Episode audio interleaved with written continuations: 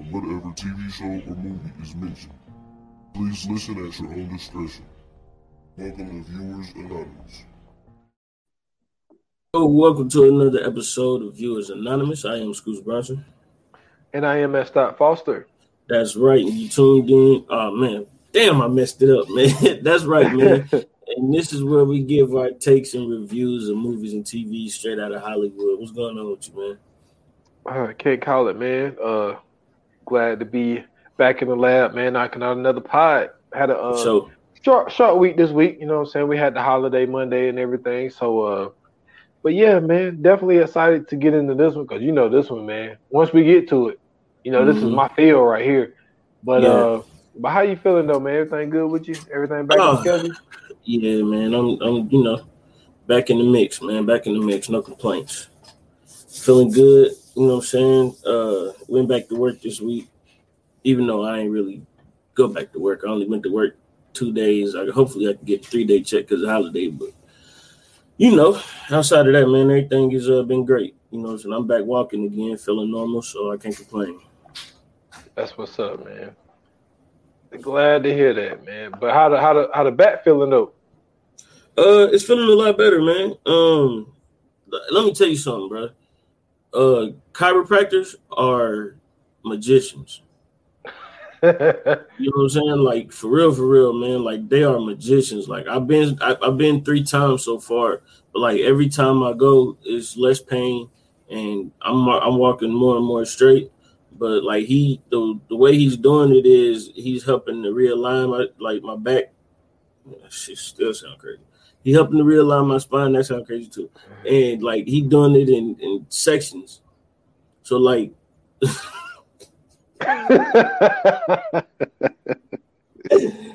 oh my goodness! I hope don't none of my dudes see this. So anyway, the first time he uh he did my lower back, and then the second time it was my neck. and then, and then the, the, the last time I went, it was my neck and my upper back. So yeah, I'm getting fixed up. You know what I'm saying? So, but each each time, like I said, each time I go, man, the pain. It, I mean, like it tremendously reduces. Like today, I think was the worst day that I've had since I've been there because I had to pretty much do a job where I was like standing up majority of the day. So mm-hmm. like at first when I got there, it was like it was it started to get painful or whatever. But the more and more uh, I was standing up, you know, what I'm saying like it started to go away after a while. And then like I'd sit back down, get back up, and then it'll happen again. So I'm I'm thinking that it's just because my muscles haven't been stressed, my muscles haven't been used you know what I'm saying? So mm-hmm. I don't know. But yeah. you know what I'm saying? It's cool though. I ain't got no complaints.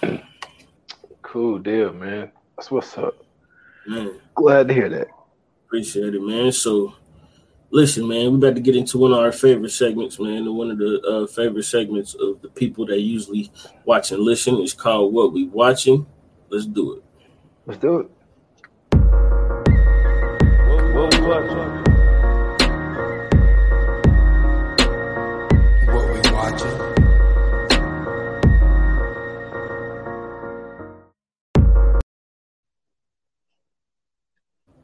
All right, man. So um I guess I go first this time.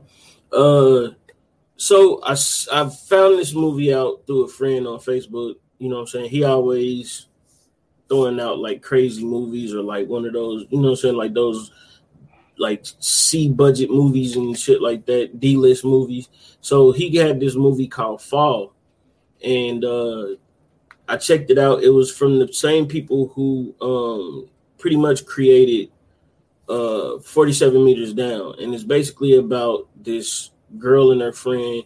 They end up climbing this super tall tower. It's supposed to be like 2000 feet tall or whatever 2000 meters tall whatever they said 2000 something tall.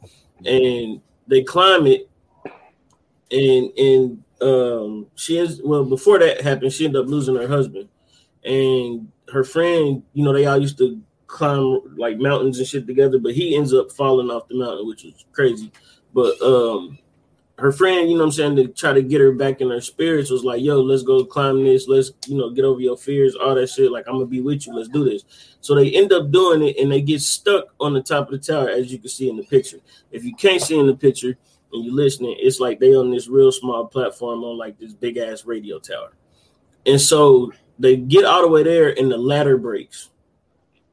So they trying to do, of course, you know, they trying to do any and everything they can to find out um how to get down and using all these things. And they lose their supplies, but they end up finding a way to get their supplies.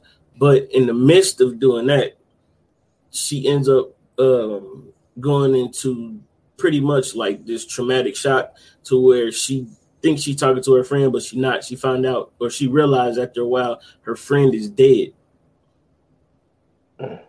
Yeah, she because her friend had climbed down and tried to get the uh su- the supply bag and she she climbed her she climbed her way up but when she almost got up there she slipped and burned her hand fell all the way down and hit one of the little satellite things that's on the thing uh that's on the tower or whatever and uh the girl had pulled up the bag but she thinking in her head you know that her friend got up there too the whole time she was up there by herself and her friend was dead on the satellite.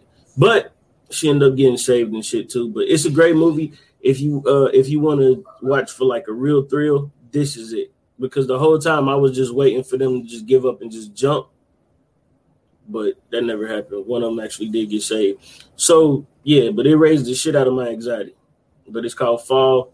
Um, you can find it anywhere on Amazon Prime, Hulu, Vo- I mean not Hulu, Vudu, and anywhere else you can uh, pretty much buy movies. It's, it's it's a it's a good watch. It's worth the you know what I'm saying one ninety nine, two ninety nine for a good night to you know kick back and watch something.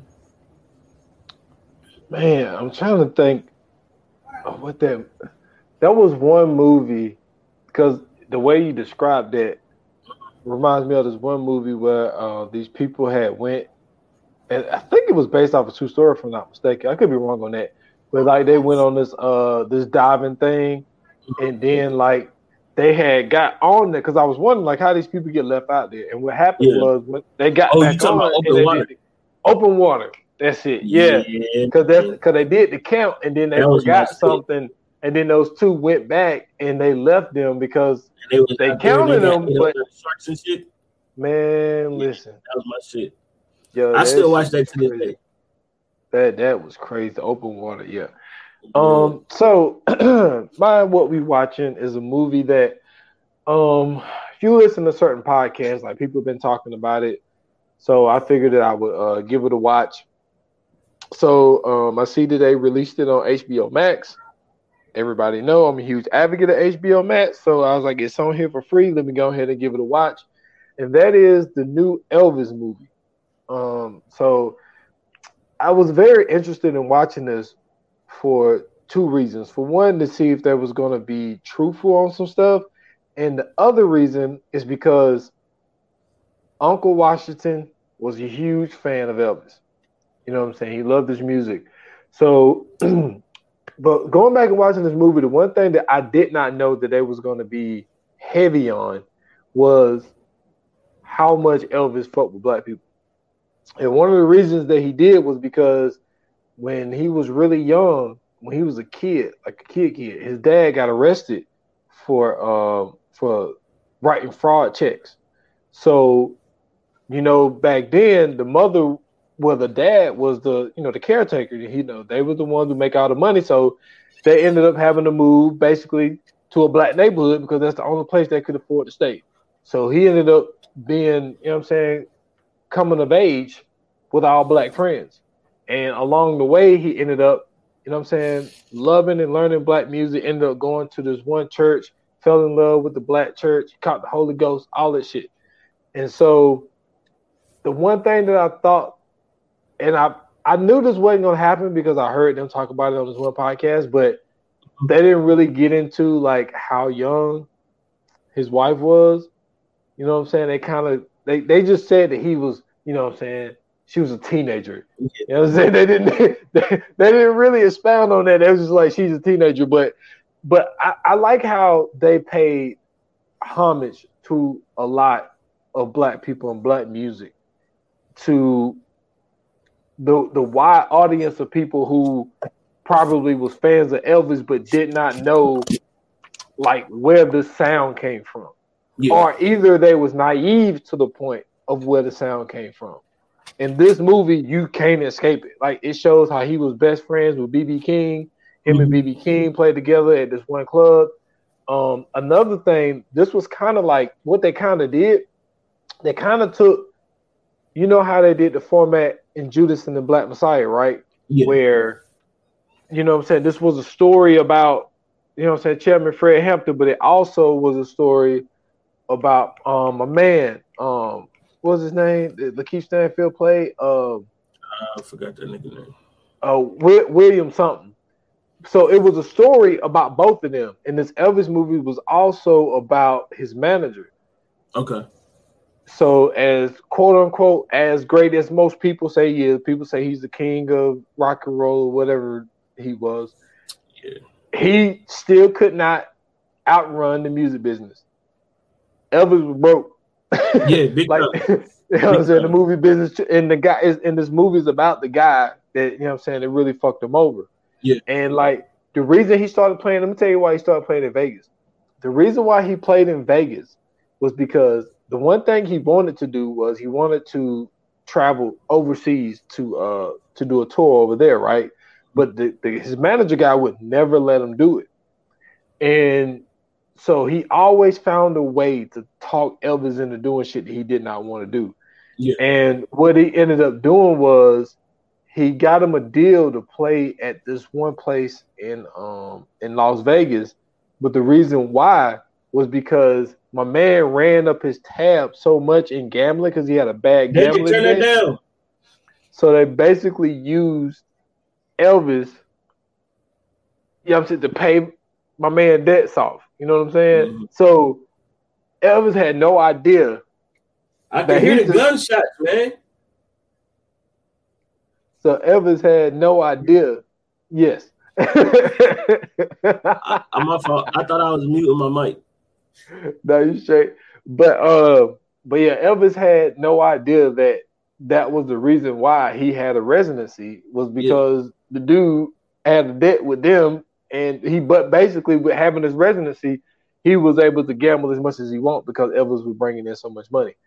But um, but I would have to say the, the, it's, but it's, it's not shocking. It, yeah, it's not shocking, but it but it's crazy to, and I think the one man, I just people just don't understand how crazy the music business is. Like you could be a generational talent, and mm-hmm. they can screw you over on your masters, your royalties, well, all that well, now, shit. Like now, not so much, um, because you don't necessarily have to be signed to a label, yeah, to be able to make money. Now, now you can actually be independent and really make money.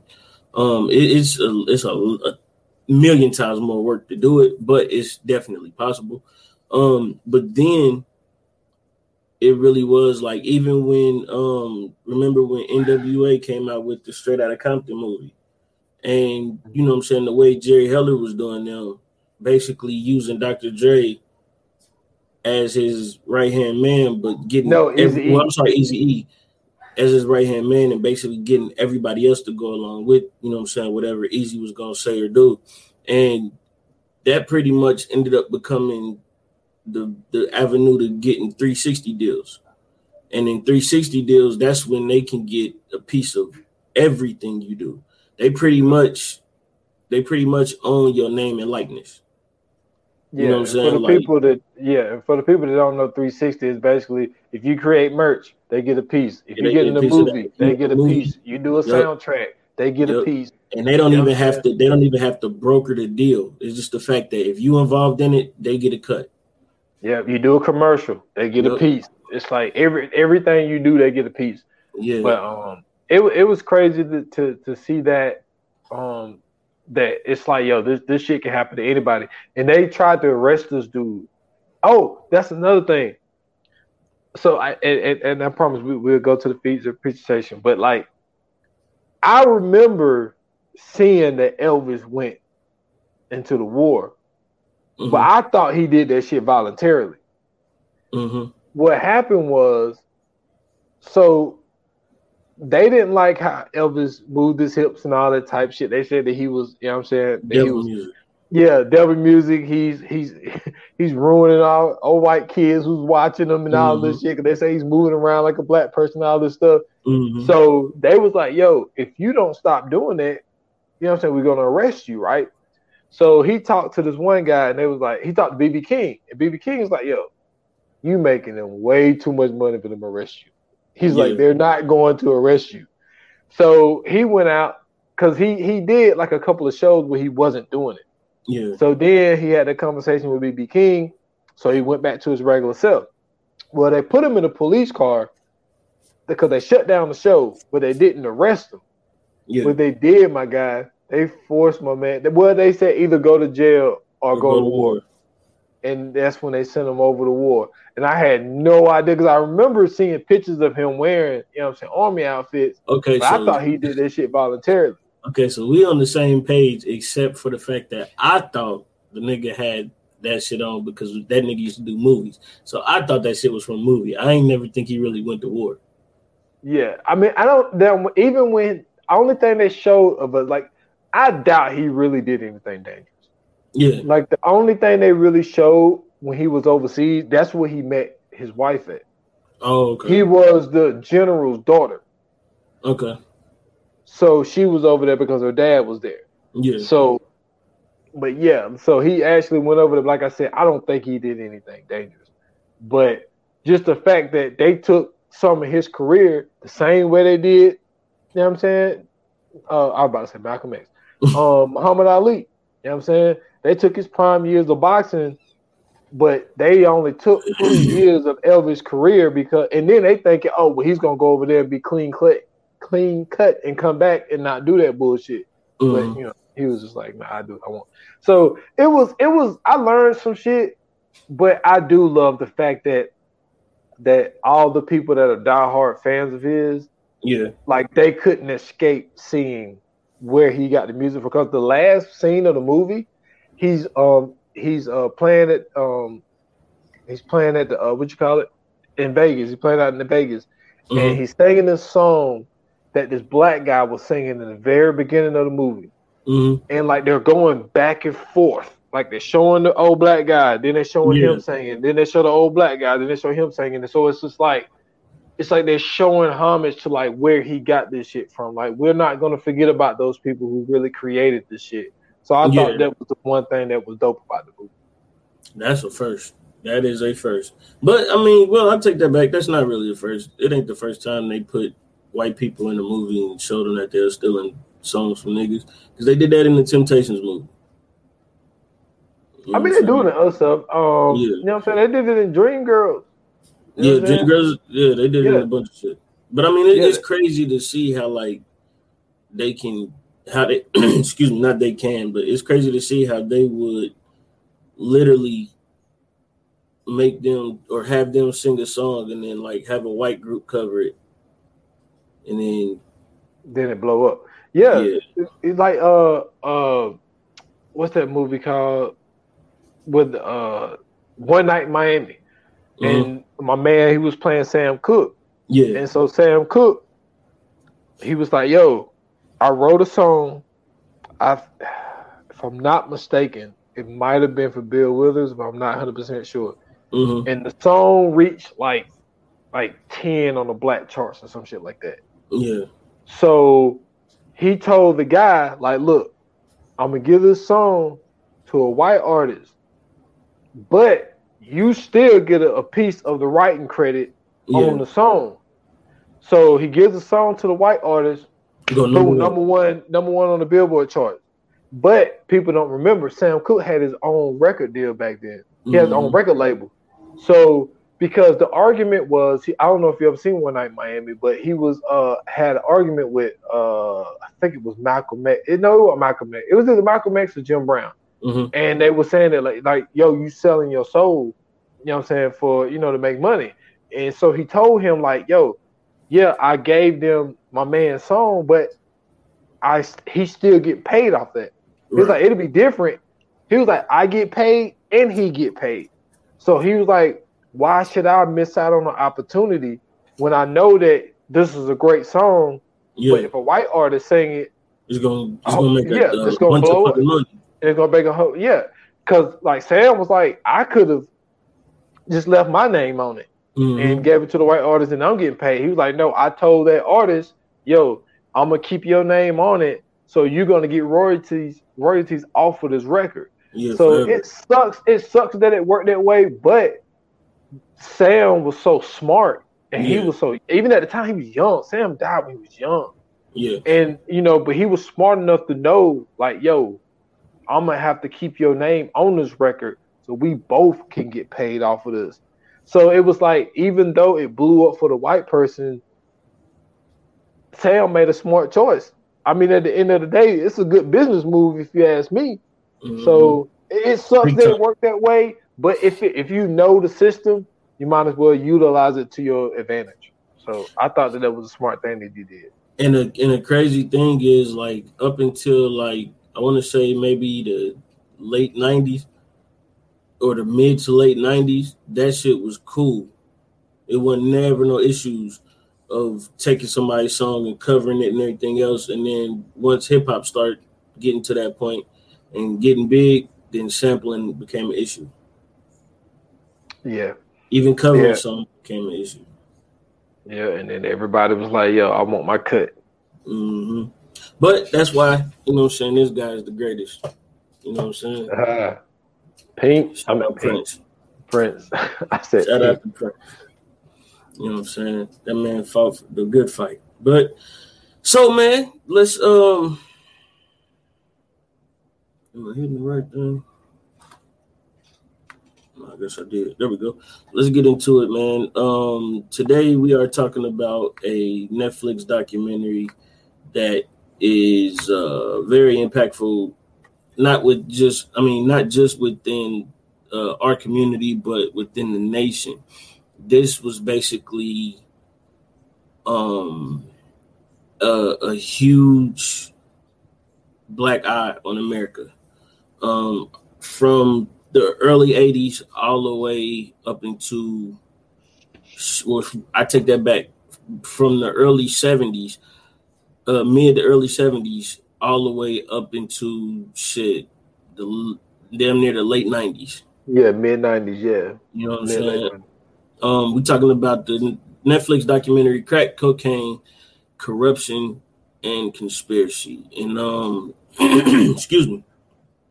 Uh this documentary is super informative, but there's a lot of truth that they uh, tell in this as well.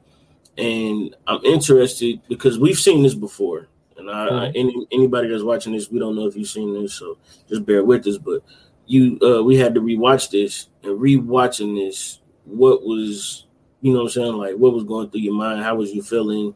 What did you think? You know, usual.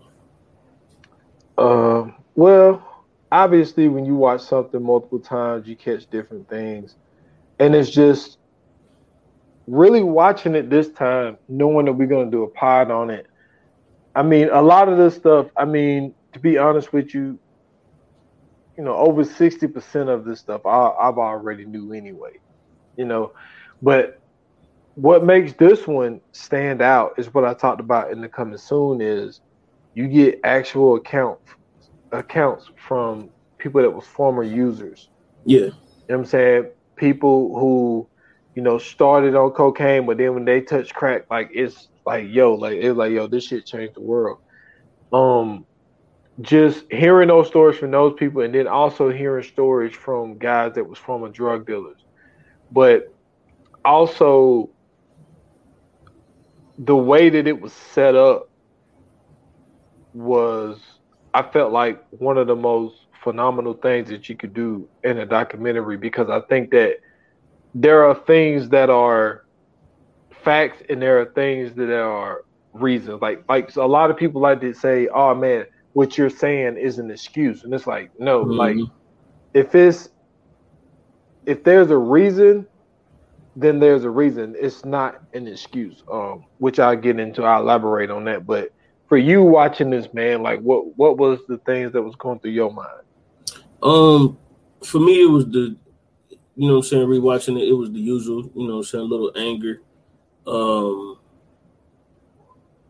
you know, and and you in a way you kind of start to get that victim mentality a little bit like damn i can't believe like you know they really you know dislike us this much to do some shit like this like this some diabolical shit that was done but at the same time you know you gotta man you just you really gotta just sit back and just be amazed at how resilient we are as a people. And to see just the evolution of what happened you know the the way things ended up being what they were it was just like like god damn bro. It's like you you know you hear it all the time like you know like we we joke about it a lot you know just a black man in america trying to make it but you really don't understand unless you are one and unless you've been around these situations or unless you were a part of these situations as well. But you know, you really don't understand like this shit is real life for a lot of us. And the fact that, you know, they had the the people who were, you know, former users, and you see now that, you know, some of them are still kind of affected by it, but it was some of them who weren't, and they got their like, you know, saying back together and you know got back on track. And then you also see the former dealers who, you know, saying some you know, were affected long term, and then some who weren't. Some just, you know, ended up going off and continuing life as well. But you really just see the effects that it had on the community. Um, one of them was just how they were showing, you know, I'm saying like the neighborhoods before it really got to it, and it looked like a, a, a live neighborhood. You know what I'm saying? Like people was walking up and down the street, businesses was going, you know what I'm saying? People was chilling on the corner, you know what I'm saying, talking and walking across the street, cars going up and down. And then like once it hit and it got to that peak, like dude said, it was like a fucking George Romero movie. Like it was abandoned buildings and you know, boarded up businesses and you know what I'm saying, like dudes standing on the corner, but it ain't no walking on that corner. It ain't no, it ain't a lot of cars driving through there. So it's just like you really get to see, you know what I'm saying, the negative effects it had. And in a weird way, because I don't never want to glorify this shit, and I never do. But in a weird way, it was a lot of positive that came out of this as well. Like this, this really created a lot of black millionaires. You know what I'm saying? Like even though they didn't they weren't able to um continue how like the mafia and shit did, but it was a lot of black people getting money in this time. And you can kind of see how like they seen it backfiring a, a little bit ahead of time and they instantly just went in and, and cut that shit short as quick as they could. But yeah, I, I definitely um had a lot of feelings of anger in this for sure.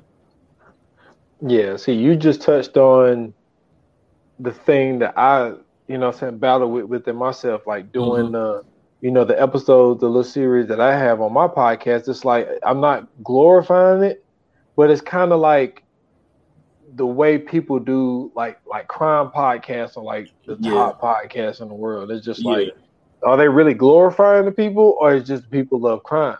You know what right. I mean? So it's just like that's how I kind of justify. Like I'm not you know, putting these people up on a pedestal and say that these people are, you know, great people or whatever the case may be. But a lot of these stories are very interesting. And like you said, it created a lot of black millionaires. Mm-hmm. And um, but obviously, like you kind of have to start like, you know, kind of really like this documentary did. Like it's, it's very known that cocaine was like the drug of the 70s. You know what I'm saying? Like, it and it was yeah, it was a rich man drug, but it also was seen kind of like how we is being able to be seen now. Like, right, it's not really a problem with it. You know, people like use it, they go out. Yeah, like people go out like they would just sniff a line like anywhere. Like mm-hmm. they didn't go hide or nothing. It was just like like that was the thing. And obviously what I want to touch on is like so you you have this rich man drug that black people really can't afford, right? Mm-hmm. So within telling the story, like you have to mention this. First of all, let me say this. Donald Trump's let me see. His slogan for a lot of people that don't know was completely stolen. Mm-hmm. He stole "Make America Great Again" from Ronald Reagan. For yeah. people who don't know this, so yeah. he don't even have some of his own original content. But that's besides the point. But people try to look at Reagan and be like, "Oh, Reagan was such a great president. He was this, he was that." And like I say, he created a lot of money kind of the same way Trump did for rich people. Like the rich mm-hmm. people really got richer. But this is what I want people to understand. So let me tell y'all one of the th- well, a few things that Ronald Reagan had did to really separate the gap between rich people and people that were poor but they was making it. And this could show you how we got to this point. So one of the things he did was a half a million Americans can't get welfare anymore. Right? One million people can't get food stamps anymore. Mm-hmm. And 2.6 million people completely lost the lunch program in school. Yeah. So when you have that, and then also you have eight and a half million Americans unemployed, mm-hmm. no jobs. And this is 1982. So when you have people who had welfare, can't get it no more, had food stamps, can't get it no more, want a job, but there ain't no jobs. Mm-hmm. So now you got a whole bunch of people that are losing everything that they got and the people that was already on a low scale got even fucking lower. Yep. So you have two things that are gonna happen because, like you said earlier, black people are really resilient. Resilient, mm-hmm. like they find ways to to make it through. And one of the things is there are some people who they're so down and out.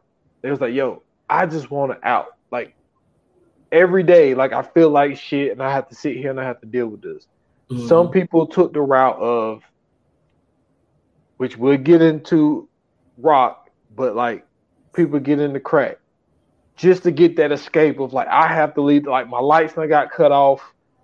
You know what I'm saying? Like I, I don't want to just sit here in the fucking dark. Like I need something to take my mind off this shit. Yeah. So that's how you can see how some people start doing crack. But then also you see the effect of the kids that are sitting there watching their parents. Like, mm-hmm. yo, this is bullshit. Like, you know, like I don't want to live like this. Right. And then all of a sudden, this crack stuff come about, and you making, you know, I'm saying, a hundred dollars a day. Next thing you know, you making, you know, I'm saying, five thousand a week, and it's like, well, shit. I mean, I can feed my family now. Like there was one, there was one drug dealer his name was Corey. Mm-hmm. And Corey was like, yo, he was like, when you sitting there, lights off, you don't have, you know what I'm saying? He's like, yo, there's a famous picture, not famous, but he said famous, but he was like, there's a picture of me where I'm in my class picture. He was like, I'm wearing my sister's jeans. Mm-hmm. All right. He said, I'm wearing my sister's jeans. And he was like, everybody got their hands like over their lap. He said, but I got my hands covering up my shoes because my shoes got holes in them. Yeah. So if you sitting here, your lights off, you wear your sister's clothes, and you got holes in your shoes, and nothing's getting better. Yeah, you go. I mean, and and you make a you make a great point because no matter where you go in any economy, anytime that people have nothing or you know what I'm saying, it's a, a poor place or you know, people are are having, you know I'm saying, less than crime goes up.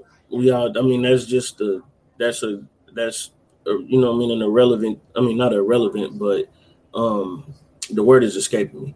But that uh, inescapable thing, that's what I'm really trying to say. It's something that's inescapable, basically. Um, it's going to happen.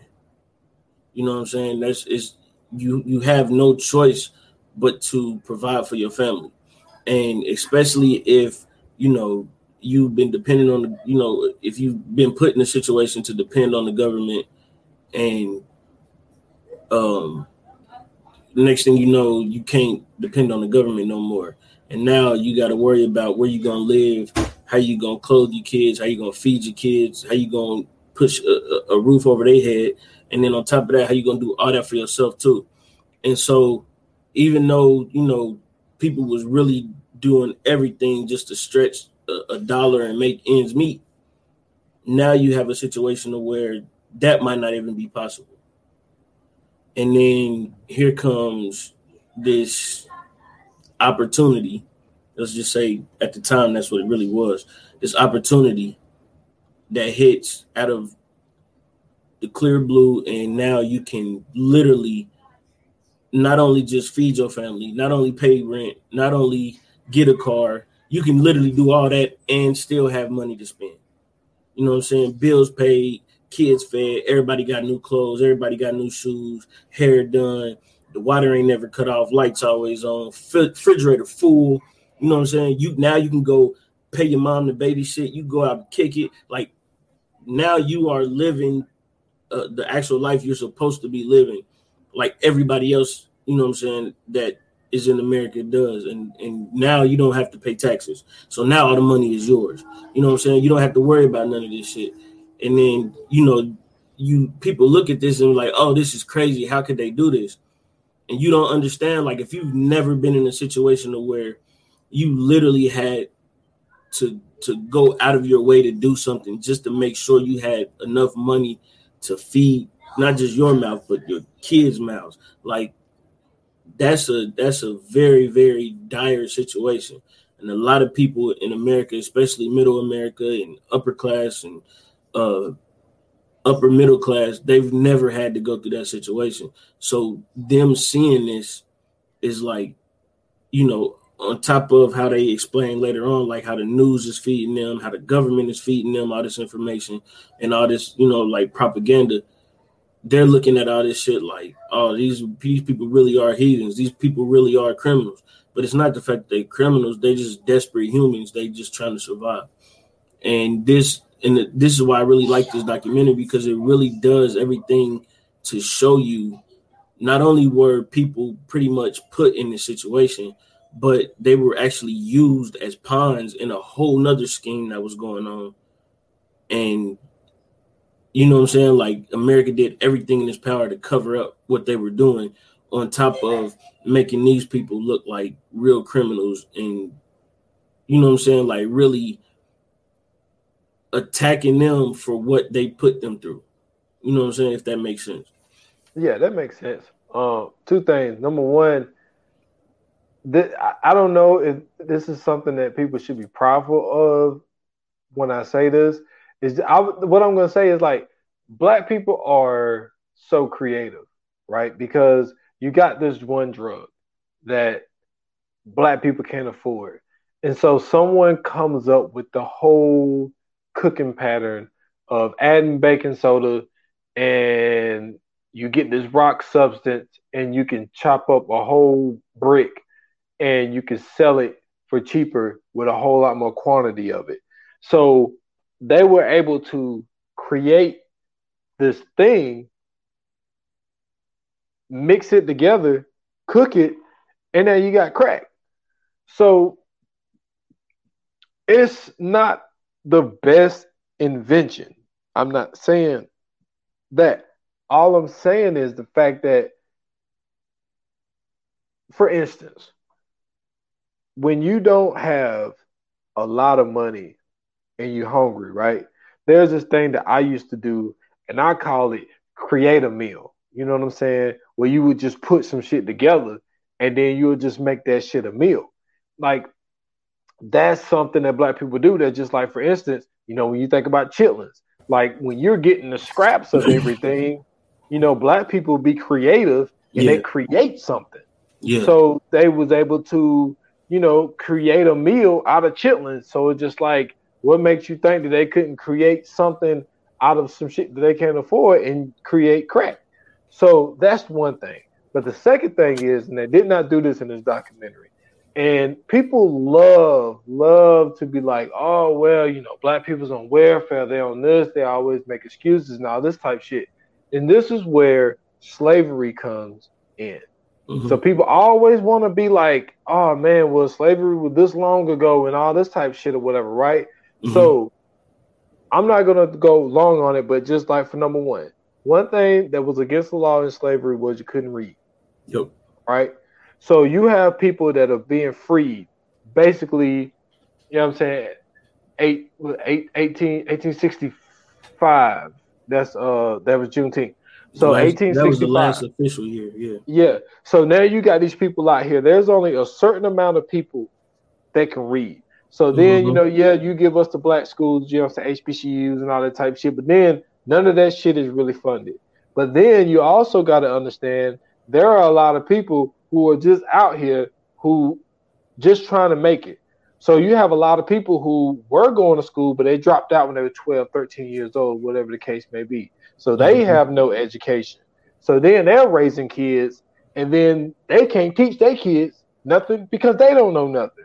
Mm-hmm. So then when you start to think about it, like shit, yo, like that's like my great grandma or great great, you know what I'm saying, parents or whatever, whatnot. So then that cycle continues. So when you have when you have these people who are uneducated and the only way that they can make it is by working so a lot of these people have to start working early. And then you have segregated schools.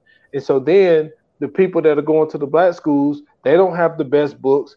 And then the shit that they're getting is outdated. And then when they, you know I'm saying, desegregate the schools, they're like, well, we don't want them in their school because they're behind. So when you have this cycle of what's going on, because then when you get to thinking, like I told you before, my mom remembered going to a segregated school mm-hmm. and then ended up going to a desegregated school. So that mm-hmm. shit ain't that fucking long ago.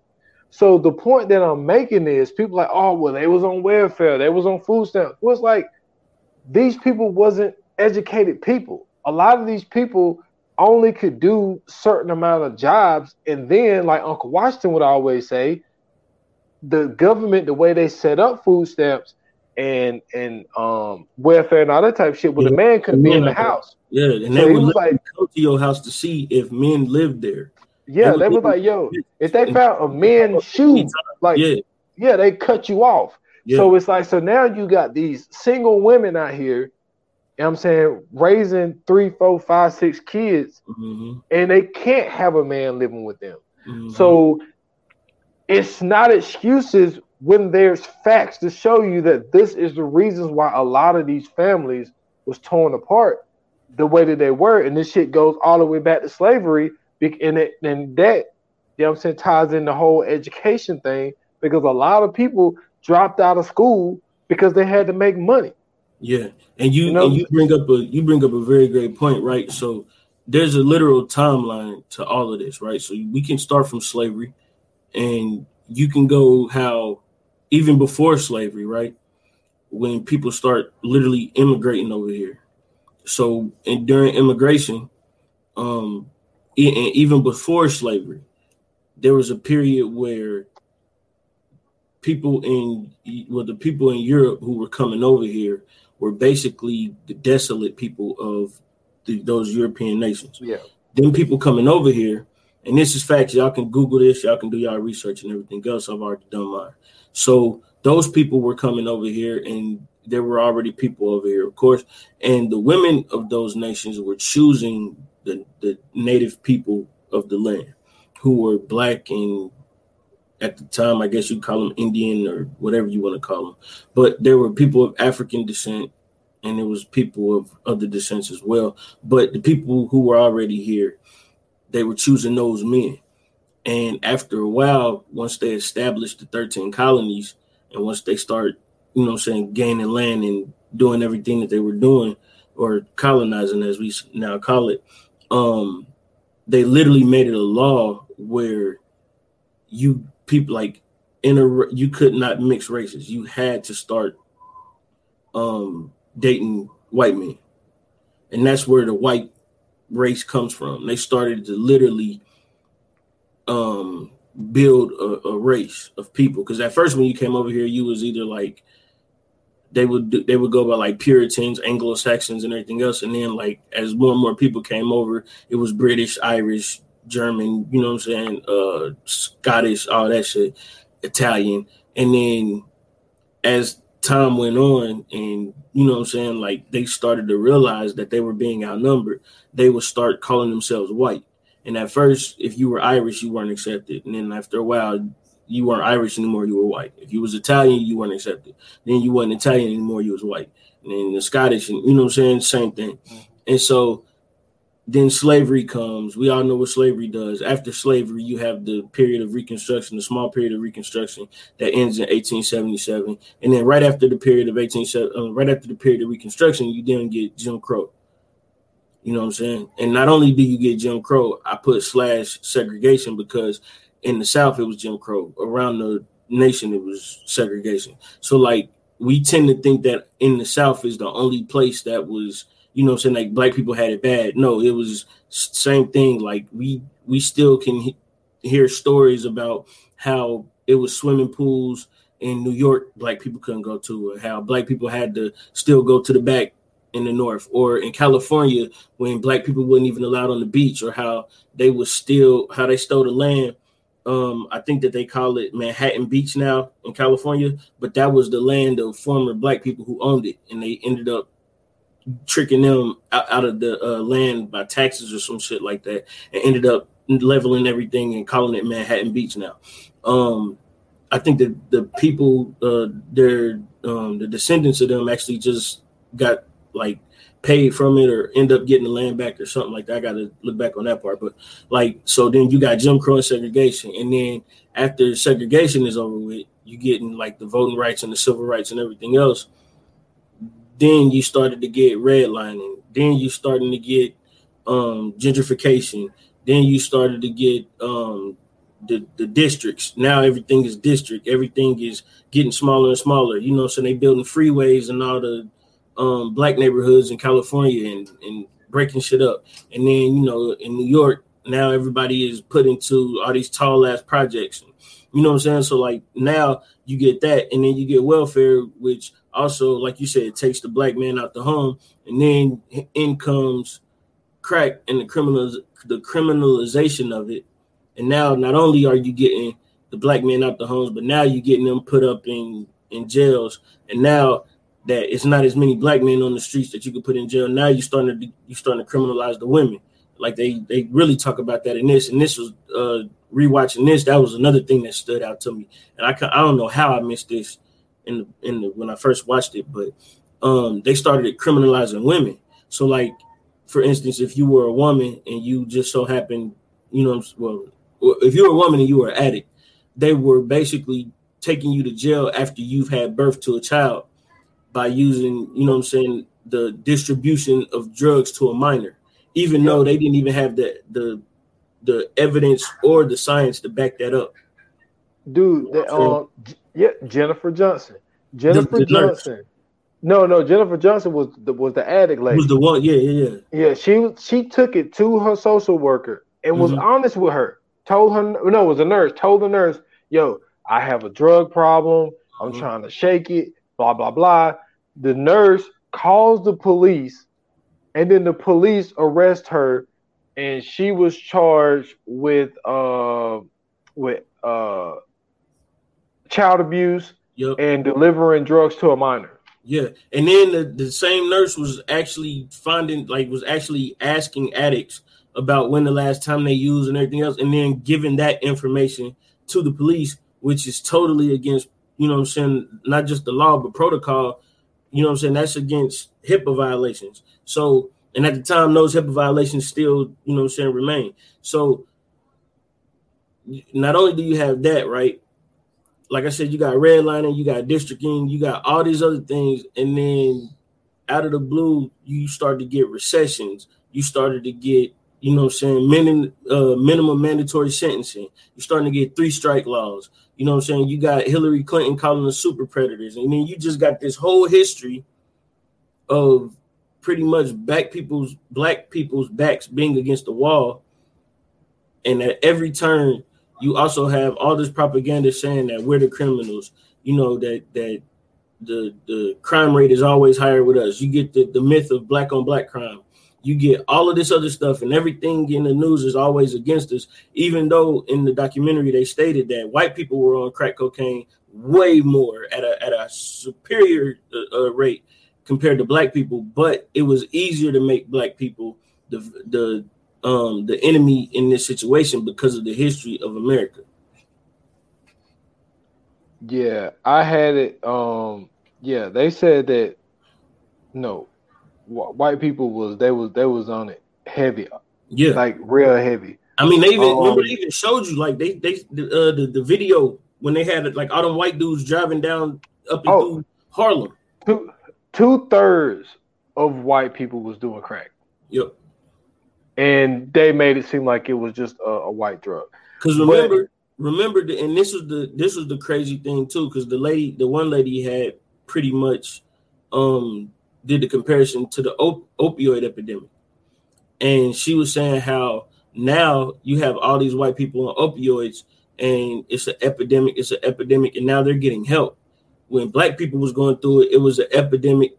But not only was it an epidemic, they were pushing fear, and then you had all these black people going to jail. You had all these black people getting killed, and she was like, "Where's the justice in that?" Exactly and it was it was I mean it was a time, man. And I told you like Uncle Washington lived through this. Like he saw mm-hmm. this shit. That's why he ain't big on like a lot of like this glorification of drug dealers and stuff like right. that. But but then like then this stuff started creeping in the music where people are telling you these stories of shit that they see. And the most famous song from that time, Grandmaster Flash, you know what I'm saying? The message. message yep. And and while they was doing every the lyrics that he was saying, they were showing you the images of it. Yeah. And it's like this is what Grandmaster Flash is seeing. Like, yo, this is what I see when I come outside. You know mm-hmm. what I'm mm-hmm. saying? Broken glass everywhere, you know, and people pitching in the hallways, well, in the elevators, just don't care. It's like mm-hmm. these motherfuckers are high 90% of the time. And it's just like nobody cares about anything anymore. Yeah. And like putting that shit on records, like that's when that shit started to expand throughout the country. Like, oh shit, like there's some, you know, some bad shit going on because at this time you got from 1982 to 1984, 50% more drugs is entering the U um, the United States. They said that it was 63 tons. And you gotta understand, this a brick don't weigh that much. No. For this shit to get to 63 tons. Mm-hmm. But then you got to remember, crazy. you know what I'm saying? Shout out to shout out to um, John Singleton, you know what I'm saying, putting the Snowfall series out there, and you know what I'm saying, helping to shed light on this. Um, this was all basically created to so to basically supply and to fund uh, a bullshit war. Yes because uh, excuse me, I was going I was gonna get there, but like for a lot of people that don't know, like what they ended up doing was to to try to backdoor the shit. They would sell guns and weapons and missiles, everything to fucking Iran. And so they would drop the guns off there.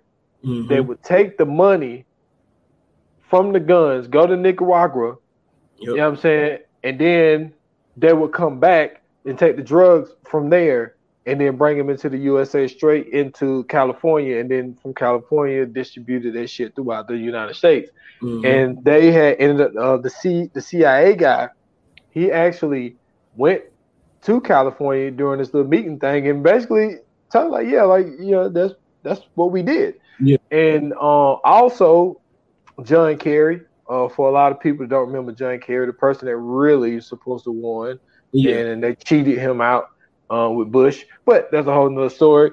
But mm-hmm. he held uh, he held a, a, briefing, and he I, I, forget who the who his source was, but the guy was sitting there. He was like, "Yeah, like we sold guns to there.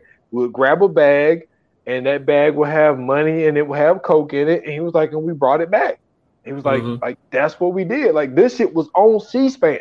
Yeah. You know what I'm saying? Like it was on C-SPAN. And it's like all they do is criminalize the black people. They show the black people get arrested. You got Nancy Reagan out here on this bullshit talking about some just say no to drugs mm-hmm. and all this bullshit. When it's just like, yo, it's a whole lot more complicated than that. but then at the same time, you telling us don't say no to drugs, but you know in the back of your head, we are the people that are responsible for bringing this shit in. But and you telling us just say no. And the craziest thing, right? The, the the thing that's even even crazier than that is the fact of the whole time that people are being criminalized for doing drugs on the street. You also have the emergence of big pharma throughout all of this shit. Like even now, like they are some of the major players in politics and and as far as getting um, policy pushed through everything.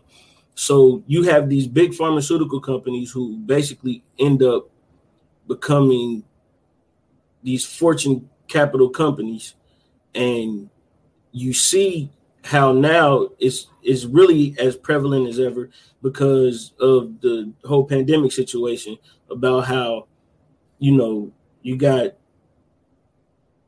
the the covid disease that happens and then instantly in that short time span you get all of these vaccines and in the in the way it was starting to look like Nazi America to where it was like, yo, if you don't got a vaccine, you a fucking, you know what I'm saying, you a fucking leper. you know what I'm saying? Like yeah. it, it was getting it was getting crazy. You know what I'm saying? We had riots and all kind of shit was going on in this in this short short span.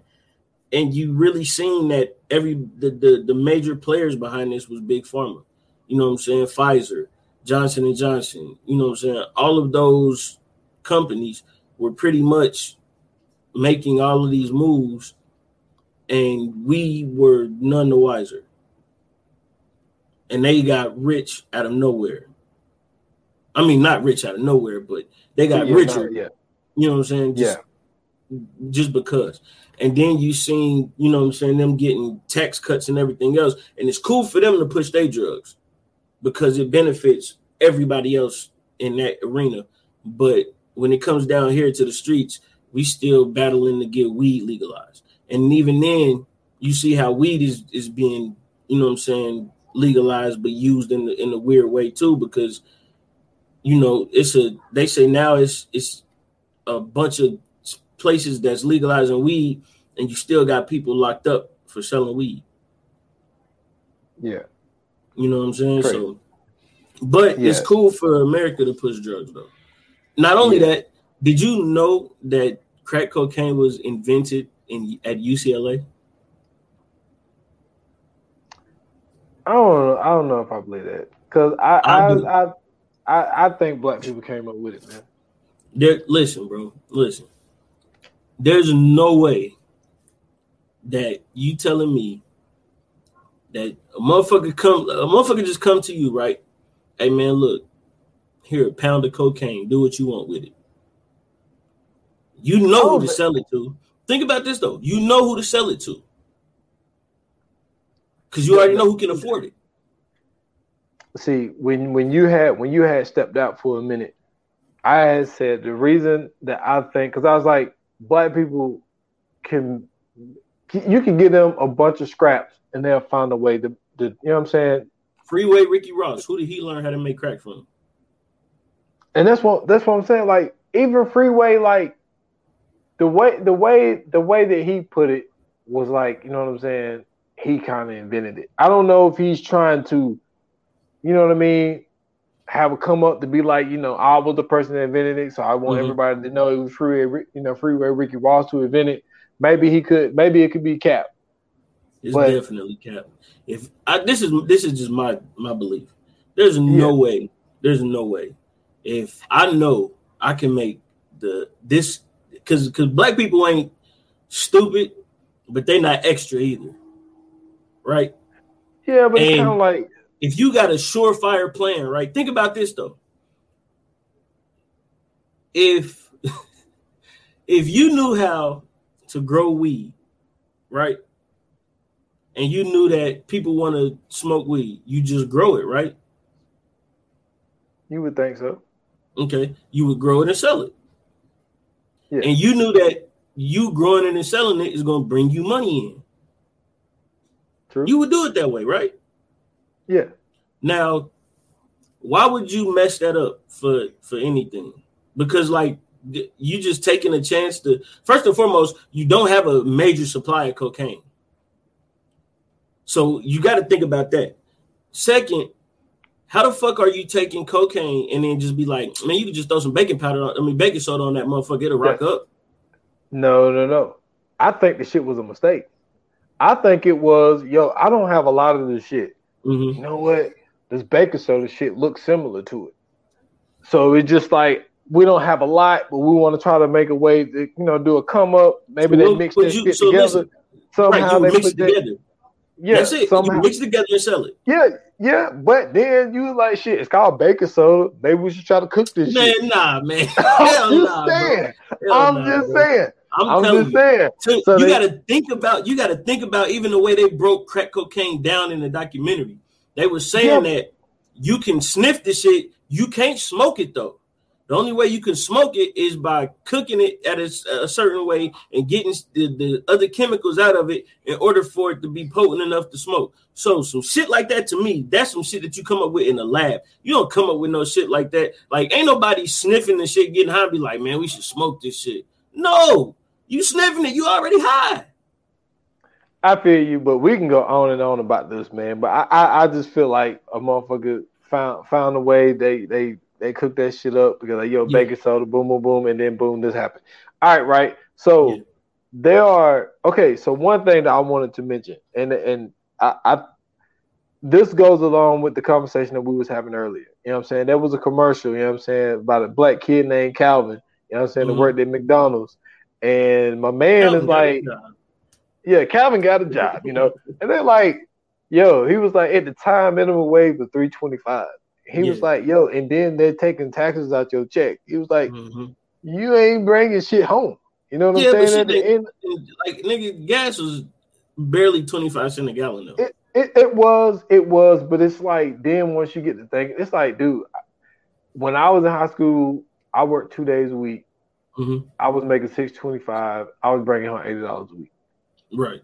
You know what I'm saying? So school. it just, yeah, in high school, and it's like I mean, it really ain't no money. But I wanted to no, okay, see, that, no, wait, wait, wait, because you're making a great point, and I want to touch on this too, because this is a good conversation. You thinking of you thinking of it ain't no money now in, in your mind frame now. No. Back then, eighty dollars, bro, you could do a I'm lot with eighty dollars. I'm gonna tell you why it wasn't a lot. Okay. For me, anyway. Okay. I got paid every week, right? Right. But I had to pay my, my mom made me pay my own car insurance. Okay. That was sixty dollars right there. So that's one check gone. Yeah. I had to pay my own cell phone bill. Mm-hmm. That was like 35 $40 or whatever the case may be. Right. So really, I really only had like two checks. And then even with that check, you know what I'm saying? I had, you know, even though gas wasn't that much, but you know, I had to put gas right. in close to but see, 10, I commuted to school. Tank, bro. Yeah, but this is the thing though. I didn't live down the street from my school. Right. You know what I'm saying? I, I had to drive I had to drive 15 minutes to school every day, 15, okay. 20 minutes, because I lived with my mom in Emmett and I commuted to Greer. Yeah. So I used more gas than most people would. But then okay, I had a so piece of shit. Yeah. Then, then, I had a piece of shit Sunbird that I had the oil leak and I had to buy three quarts of oil every week oh yeah, that, week, that's yeah. But I'm okay. So look, so let's just let's just break this let's just break this down in a in a just in an ordinary situation because that's a that's that's out of the ordinary. you know, so let's put this in an ordinary situation, right? You getting eighty dollars a week. Let's just say eighty dollars a week. That's mm-hmm. what three hundred. That's three hundred and twenty dollars a month, right? So you said your your car insurance was what? It was like sixty. So take your car insurance out, you down to 260. Take your phone bill out. Let's say it was $40, right? You down to 220. You ain't got shit else to pay, bro. maybe maybe some maybe some gas every other week. So let's let's let's round that out at 30. You still got $210 to spare every month, right? Just on the humbug. You got you because you only got three things to really pay when you in high school, and a lot of motherfuckers ain't even got to pay their cell phone bills now. But at the time, you had to pay that shit on your own because that shit was on some different shit. Yeah, it so was it wasn't like how it yeah. is now. Yeah. So and then for real, for real, you wanted it to be that way because you you only talk to motherfuckers at night because the minutes was free. Yeah, yeah. Nine, so yeah, nine o'clock. So now that we at that, right? You got two hundred and ten dollars a month, bro. You can go eat anywhere with ten dollars, and you could have a feast. Chips are still twenty five cent a bag. You know what I'm saying? You could you could get a, a, a, juice for probably 25, 50 cent at the corner store. Like nigga, if you had two hundred and ten dollars on you in the to early to mid nineties, you was the man, bro. Well, I used to go was, to that the was, that was mid two thousands, but no, just I'm just talking about no, it just in the yeah. I'm talking about the 90s. Yeah. So yeah. imagine imagine it just being a little bit more expensive. If you had two hundred dollars on you in the two thousands, you was still I was going to the mall with 20 bucks and still coming yeah. home with but $13. but you ain't considering look, I, I said I was making 625. He said minimum wage was 325. Oh, that but that's what I'm saying. But you got to remember though, shit costs less than too. That's what I'm saying. Mm-hmm. So even with minimum wage, he probably still had a hundred, maybe a hundred twenty, maybe a hundred ten. But but their money was going towards helping their parents though. That's true too. That is true. But see, yeah, I didn't have to. Yeah, that is true. So that is true. But like, so one, so there's three things that happened where crack really kind of hit mainstream. The mm-hmm. first thing that happened was Richard Pryor. You know what I'm saying? Yeah. The whole thing about Richard Pryor burning up from freebasing. That's when freebasing became a huge thing. Mm-hmm. So then the other thing was, you know what I'm saying, one of the greatest basketball players a lot of motherfuckers don't know about. You know what I'm saying? Len Bias, drafted by the Celtics, first pick of the draft. You know what I'm saying? He was the guy that was supposed to come and take over. You know what I'm saying? Well, he was gonna play with Larry Bird for a couple of years, but he was like gonna be like that next guy. And so he dies, and they said that Crack was, you know I'm saying, involved in that. and say it was his first time ever doing it, whatever the case may be.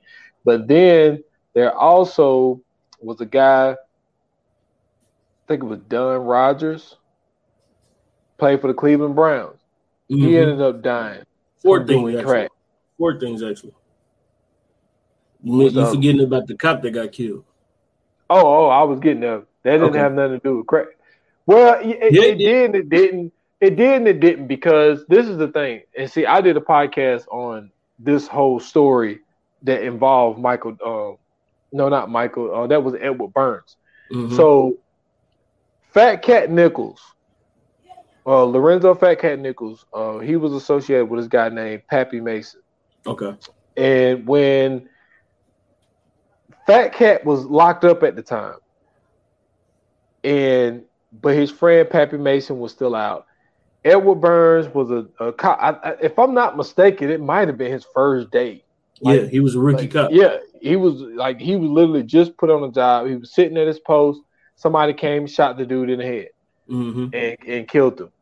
And it was going back that they said that Fat Cat Nichols sent Pappy Mason to go do this. And Fat Cat was like, yo, why would I do that and set the whole block on fire? Like, I know what that would do for a cop mm-hmm. to get killed. So they ended up pinning this shit on Pappy Mason and they ended up pinning on Fat Cat Nichols because Fat Cat Nichols was he was the charge that he had, he he could have got out soon. Yeah. But they ended up putting this on him too. Right. And what happened with the Edward Burns thing is that's when you know what I'm saying? The Task Force TNT was created. Yep. And this is, and then also for people that don't know, back then cops used to ride one car to a one to a squad car, but because mm-hmm. Edward Burns, now it's two cops to a car. And, then you add, and real quick, even in before that, cops didn't even give a damn about you selling crack. They yeah, was they robbing you and taking your money and your crack so they could go sell it. And that's where people need to watch which me and Uncle Washington did this. Um, mm-hmm. We didn't do it as a movie, but you know, we did a lot of movie topics. Right. There is a documentary, another Netflix documentary called mm-hmm. The Seven Five, and the Seven Five is about the seventy fifth, the seventy fifth precinct in New York, mm-hmm. and they was like there were three hundred and fifty one cops indicted, and the main cop that blew this whole thing open was Michael. Uh, I think it pronounced it down. He was the one who first like he got caught and he snitched on everybody. Yeah. He sold all these motherfuckers out. So they's asking these other cops, like, yo, like if you see something, why don't you say something? He was like, No, but the answer was he's But I asked, was he scared? He was like, no, I'm not scared. He's like, why not? He's like, because I knew nobody would say anything. He was like, why mm-hmm. nobody would say nothing? Because the blue the blue wall of silence. Mm-hmm. Cops don't tell on cops. Right. Up until this guy. mm-hmm. and this guy sold everybody out, and 351 cops was indicted. So, what I think the message that people need to really get from this is everybody wants to look at the black people as the bad people. Right. And a lot of these people was put in a situation where they was desperate and they didn't have like this was really like one of the only ways out. And like that one drug dealer said, I think his name was Samson, he was like, yo, if I'm not gonna do it, somebody else gonna do it. You know what I'm saying? He used that example with selling. He also used this example where he was like, yeah, there was a few girls that, you know mm-hmm. what I'm mm-hmm. saying? You know, he's like, he said, dude, we used to have an abandoned van. Uh, van. Yeah. You know what I'm saying? Girl was suck me off. I give a crack. He was like, there was also people that was selling crack to their own mamas. And they was like, yeah. yo, she gonna get it from somewhere. Might Why well not? Why, yeah, might as well get it from me. So mm-hmm. when you mm-hmm. have that mentality, you know what I'm saying? But the thing is, black people was doing it to either like they was either doing it to escape the the the, the poor life that they had, right. and the other people was selling it to escape the poor life that they had. But these cops were just fucking greedy. That's all Pretty it much. was. Pretty like much. these they they making all of this money. I'm sitting here working around the clock. Mm-hmm. I might as well profit off of this shit too. And mm-hmm. it's like that's when that greed sets in. So it's just like y'all don't have no fucking excuses. Y'all are doing the shit because you greedy as fuck. But, but the, got, the murder of um the murder of what's his name? Edward, Edward Burns? Burns. Yeah. Yeah, the murder of Edward Burns is what really set everything off though. But before yeah. that, like I said, cops didn't wasn't even really bugging about that. And as soon as Edward Burns got murdered, then you have a whole situation where now cops are cracking down. They doing um no knock warrants. They they doing raids. Like they really start going super hard on dealers and that, on addicts. They're doing more than that. That's when 1986 the Anti-Drug Act came in. Yep. Well, one gram can get you five to 40 years of crack, but three times more than what you can get but, with cocaine. Well, five times. Five times. 500. 500 grams of cocaine. That's mm-hmm. when you could get five to 40. And then when you look at that, who are the people that mostly had crack? Black people. Mm-hmm. Who were the most people that had cocaine? White, White people. people. So then 1988, they end up upping that shit to mm-hmm. where that's when they started arresting a lot of, of the people that was users. Yep. You know I'm saying? Two years later, they started arresting a lot of the users. And then you got the whole Bill Clinton thing with the crime bill of 19. Um, not just 19, not just Bill Clinton, the Bill Clinton and Joe Biden and the, yeah, um, Joe, the National Black Caucus bill. Don't forget that part. Oh yeah. So what that did was it added 20% more cops. You mm-hmm. know what I'm mm-hmm. saying? Then you get the crime bill.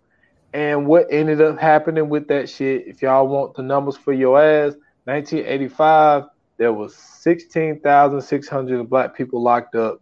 By 1995, 134,000 black people locked up. That is 707% increase of and black what happens when you go to jail? jail? What are you?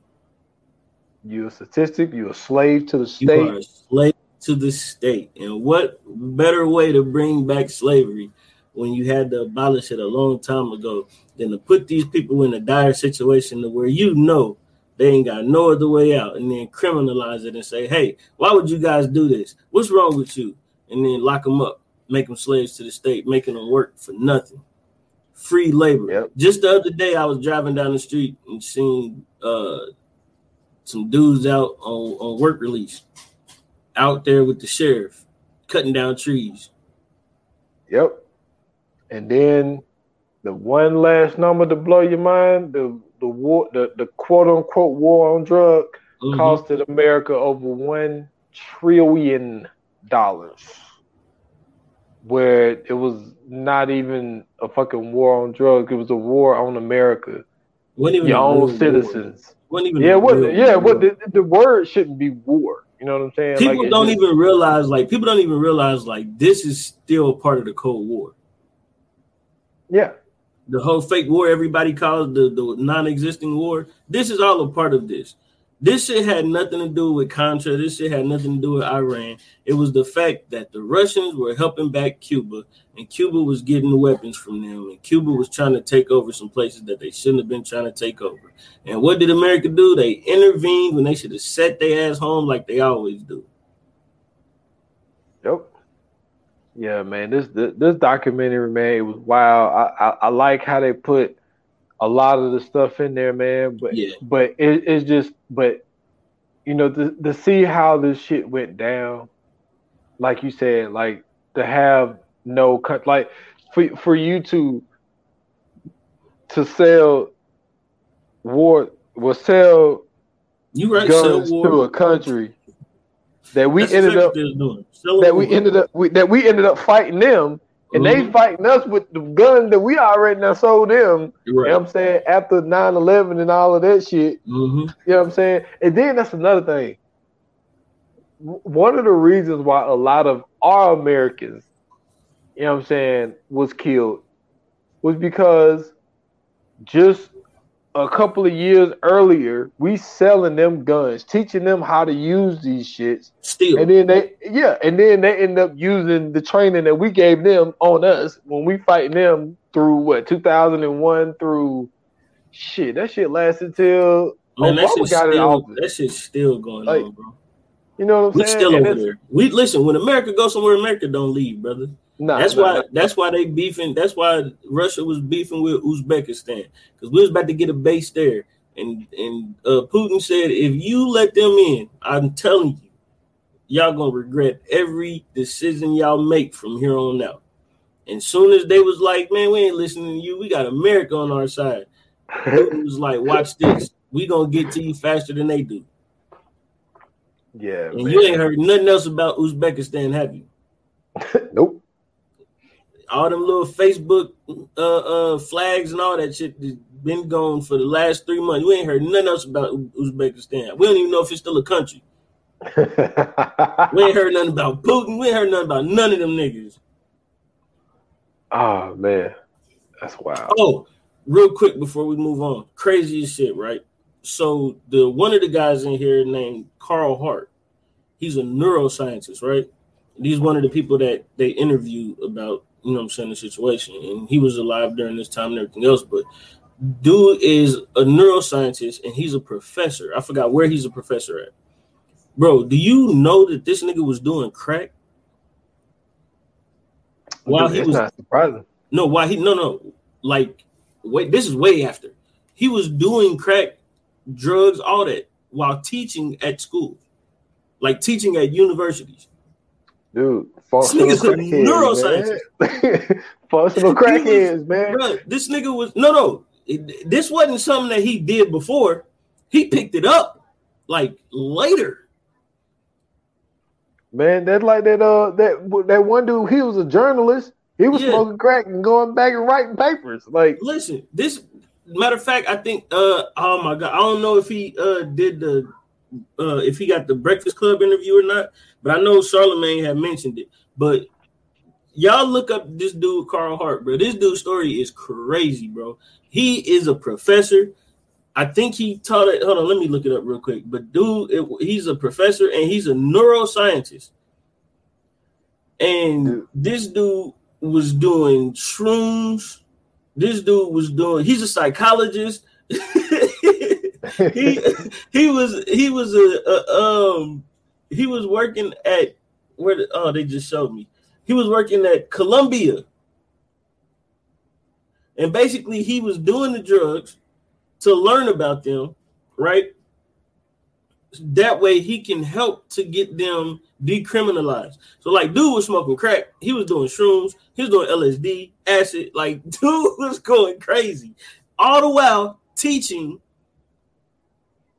about psychology and neuroscience at Columbia University.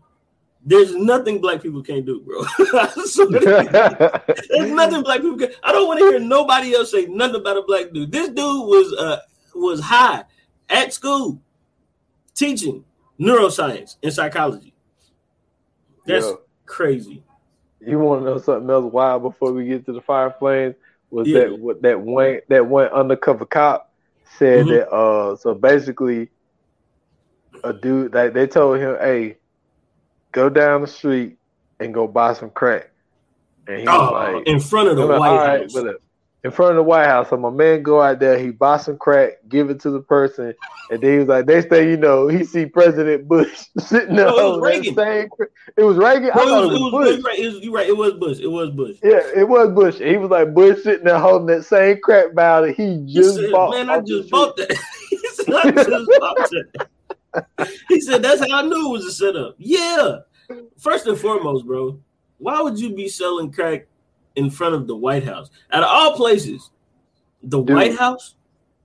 That's man. Hey, Cornell Jones, man. Cornell Jones and oh, what's my other dude name?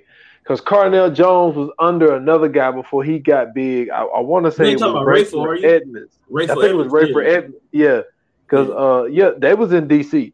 Yeah. And they was like, yo, literally, you could see the White House. he was like, no. yo, we out here. Have you ever been to D.C.? No, I never been DC. Okay, so let me explain DC to you, right? So DC in Virginia is literally like the weirdest place you you'll ever go because there's no like there's no county lines, like there's no difference between Maryland, Virginia, and DC. All of that shit looks alike. Not only that, like all of their houses are row houses. So like you know how you got like a front yard, you may got some yard on the side mm-hmm. and a backyard and like a driveway. They don't got none of that, bro. It's like a house, a yard, and then it's a house, a yard, a house, a yard. Like literally, like ain't no space. And then like you'll be driving, right? You'll see the White House, but like right around the corner from the White House, or right, right in the back of the White House is the hood.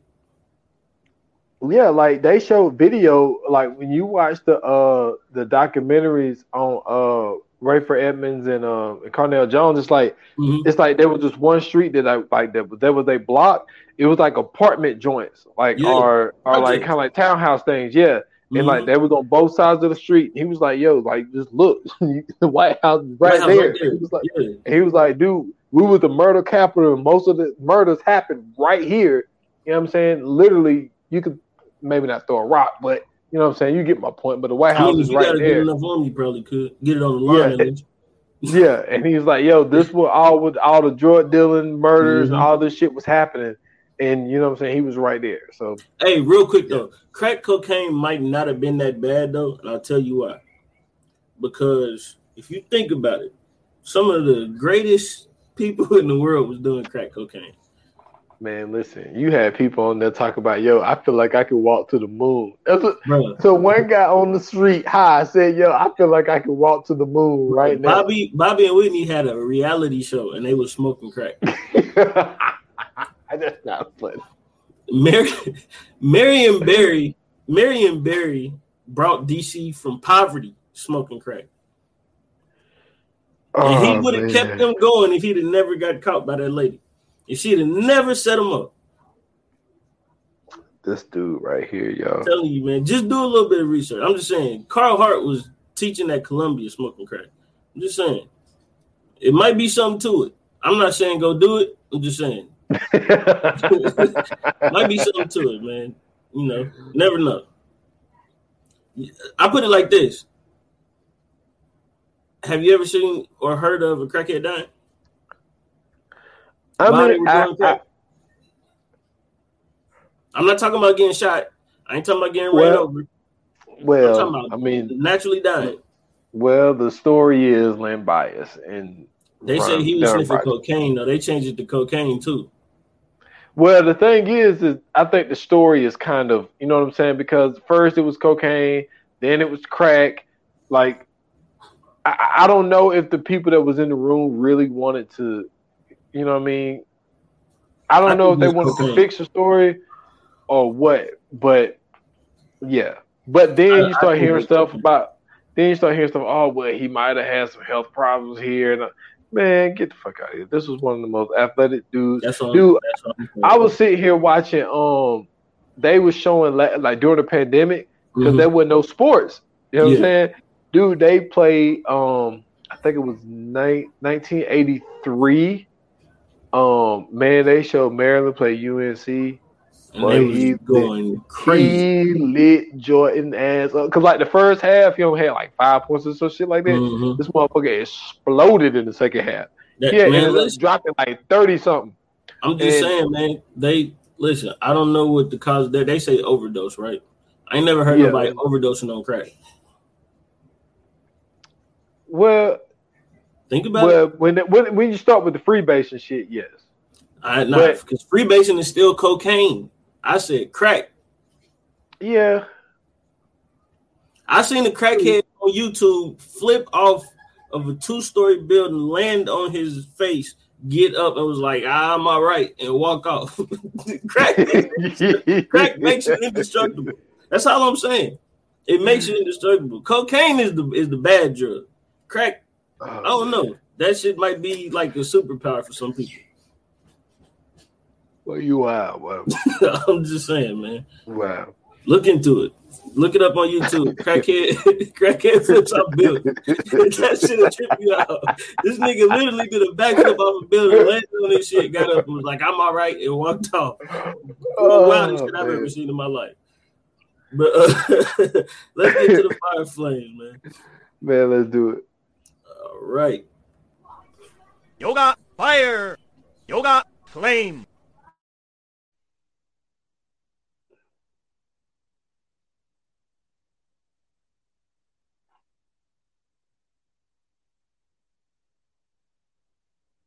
right?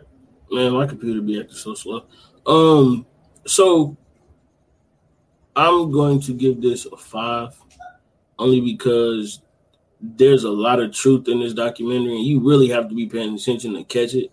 But it literally, like this documentary, literally breaks down from beginning to end how the government literally set up impoverished people to become criminals and to become addicts and victims.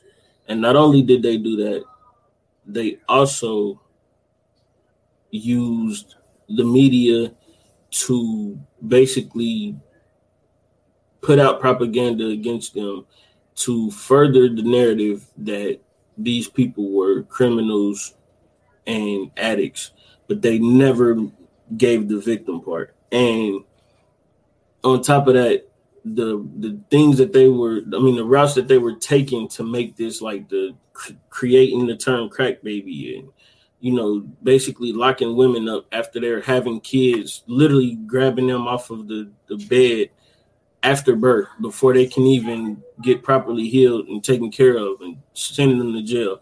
You know what i'm saying? Sending black men to jail who couldn't find a job or wasn't allowed to get jobs and basically making it like these dudes are the are the worst criminals. From the police who were who went from robbing the drug dealers to becoming the drug dealers to then going to arrest drug dealers and locking all the drug dealers and then eventually locking addicts up like it is is really like a menacing plan and you can really see how america really does everything in their power to set black people back for whatever the reason may be and and why we still don't know to this day. Some of us have a, think we have a clue. Some of us are, you know, what I'm saying, blind to it. Others are in the mid in the midst of it, but they are doing everything that they can to literally keep us at the tail end of everything in society. And this was one of the um hugest plans that they had, and it worked to a very large extent. But I'm definitely giving this documentary five. Uh, we out of eye on this one, man. I'm I'm gonna give it a five as well, man. Shout out to Stanley Nelson, um, you know, for mm-hmm. directing this, man. Uh, also, man, shout out to my guy Nelson George, man. He was a journalist, yeah. man. You yeah, see him in a lot of like a. He was in just about like all the American gangster joints. And he be um, in all the hip hop uh, docs too. Uh, yeah, he be in the hip hop docs too, man. So shout out to him. But yeah, man, I'm gonna give it a five because they gave us you know, every aspect of it. They gave us the presidency part of it. They gave us the CIA part of it. They gave us the government part of it, the police part of it.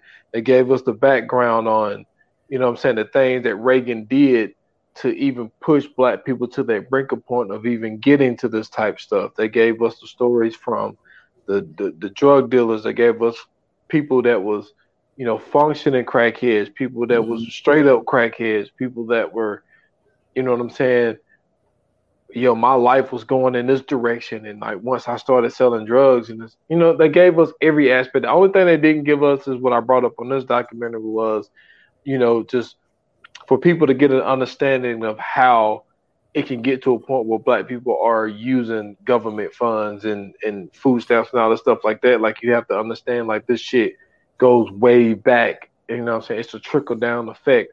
Like they didn't give us that part of it. Right. But um but yeah, man, it, it, it, was it was a great dot. They gave us everything. They gave us the you know what I'm saying the dirty cops story where they added you know what I'm saying Michael Dowd to it.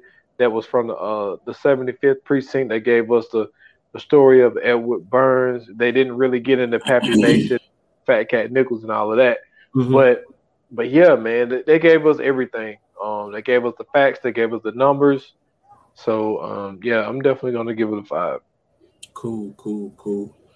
All right, man. So, um, last but not least, man, let's get into this coming soon segment, brother. Let's do it. Coming soon to own on video and DVD.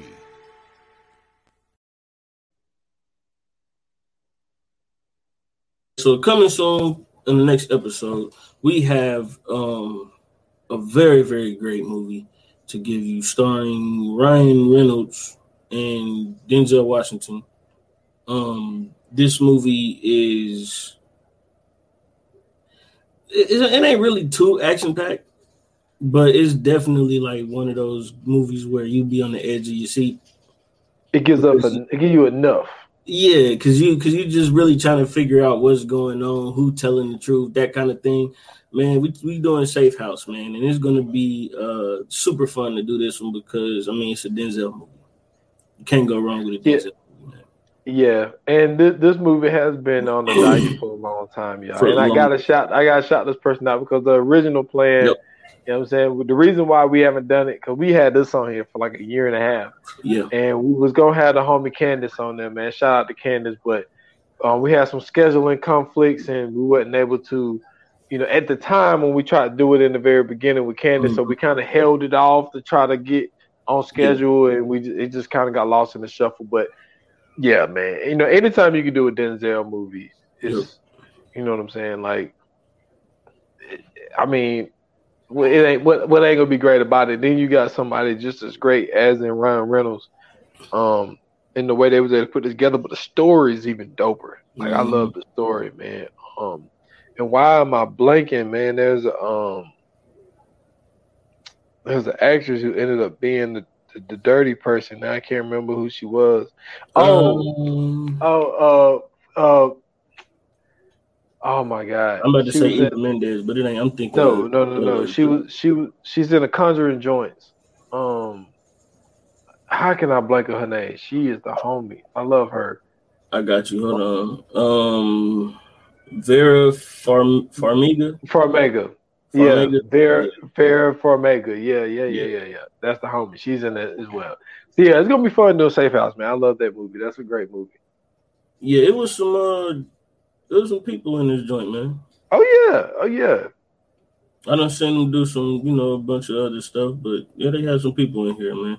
This movie was good though. This is one of the oh, movies yeah. that was like sneaky good. Yeah for sure. I, I I'm not mad at this movie at all. Yeah, man. So um I will say this though, they gave him a trash name. Tobin Frost. Tobin Frost. yeah, no, there's no there's nobody on the planet named Tobin, bro. And if it is, like they don't live in America. like, that's a horrible name, bro. They gave Ryan Reynolds like a great name, like Matt Weston, and then they Tobin Frost. That, that nigga sound diabolical. That's crazy. He really sounds like a villain, bro. That that sounds like like a comic book villain. Tobin Frost ends up becoming the Iceman or something like that. The but, um, Ice Man. Wow. Yeah. Check out uh check out check us out on the next episode. And um, like as I said, man, shout out to Candace, aka Rhapsody sister. You know what I'm saying? Mm-hmm. She definitely um she definitely was supposed to be on this with us. But you know what I'm saying? Even if she can't get on it with us, we gonna do it in her honor, man. Cause um she was hype about this one. And she oh, is yeah. also one of the people that definitely supports and always show love. So shout out to you, Candace. Um, and yeah, if you guys like this episode, or you know what I'm saying, you didn't like it, or you know, you want to give us a suggestion or what you think we should do, or I don't know, you just want to chat it up with us, man. Hit us up on our socials on Instagram and Twitter at ViewerNonPod. Pod. You can also catch us on Facebook at VA Pod Watch Group, and we will be doing a watch party soon. I know we've been saying that forever, but we are definitely going to get to it. Um, and if you want to um, check me out, man, follow me on Twitter at Scoots Bronson. I have a Linktree in my bio. You can find me there everywhere else. Yeah, y'all can find me at s.foster8 on Instagram and Twitter. Uh, at 28 minutes or less pod. That's just on IG. Uh, follow the podcast at 28 minutes or less. Well, just 28 minutes or less on all major platforms. Um, I got something cooking up. It's gonna be coming out very soon. Um, but the last podcast is still episode 98. Um, what was the Animal Kingdom season finale? So go check that out. And some of the old catalog that's on there as well. And um, be looking out for the 4 3 as well, man. The, uh, the 4 3 pod coming yep. back at you. It's football season. Yep. Um, yeah, one of the greatest times of the year. So that's all I got, man. Cannot wait. So, um, with that being said, man, thank you guys for tuning in. Thank you guys for listening, and thank you guys for watching. Um, until the next episode, like they say in Hollywood, that's a wrap. Cut.